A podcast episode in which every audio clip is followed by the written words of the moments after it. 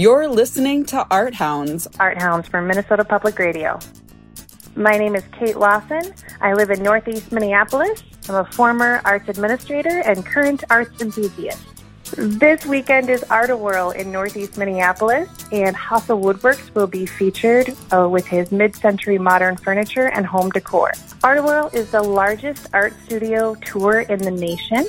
The California building will have over 60 artists participating in their open studios this weekend, and Hossle Woodworks will have demonstrations and workshops available to see how his mid-century modern furniture and home decor is created here in Minneapolis.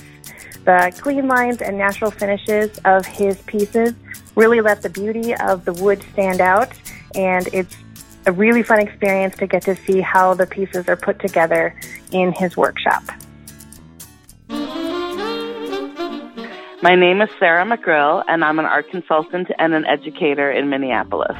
Uh, Tammy Ortegon has been a force in South Minneapolis, and she's owned her own gallery for 20 years and realized that she'd never had a solo exhibition. It's um, just a, an experience to walk in and, and see the the just inspiration that she has in her shop to support local and regional artists, and it's just kind of fun that she's been such a supporter of arts in the community to be able to have her own first solo show in her own space in 20 years. It's just pretty exciting.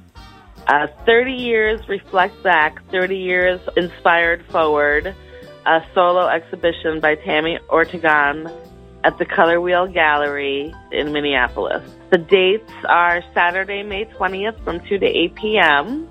is the opening exhibition with an artist talk on Wednesday, May 31st from 4 to 8 p.m. and a closing party on Saturday, July 8th from 2 to 7 p.m. My name is Shannon Twohy. I'm from Minneapolis, Minnesota, and I'm mainly a curator and a fiber artist. The exhibition is Living on the Edge, presented by the North Shore Artists League running until July 9th.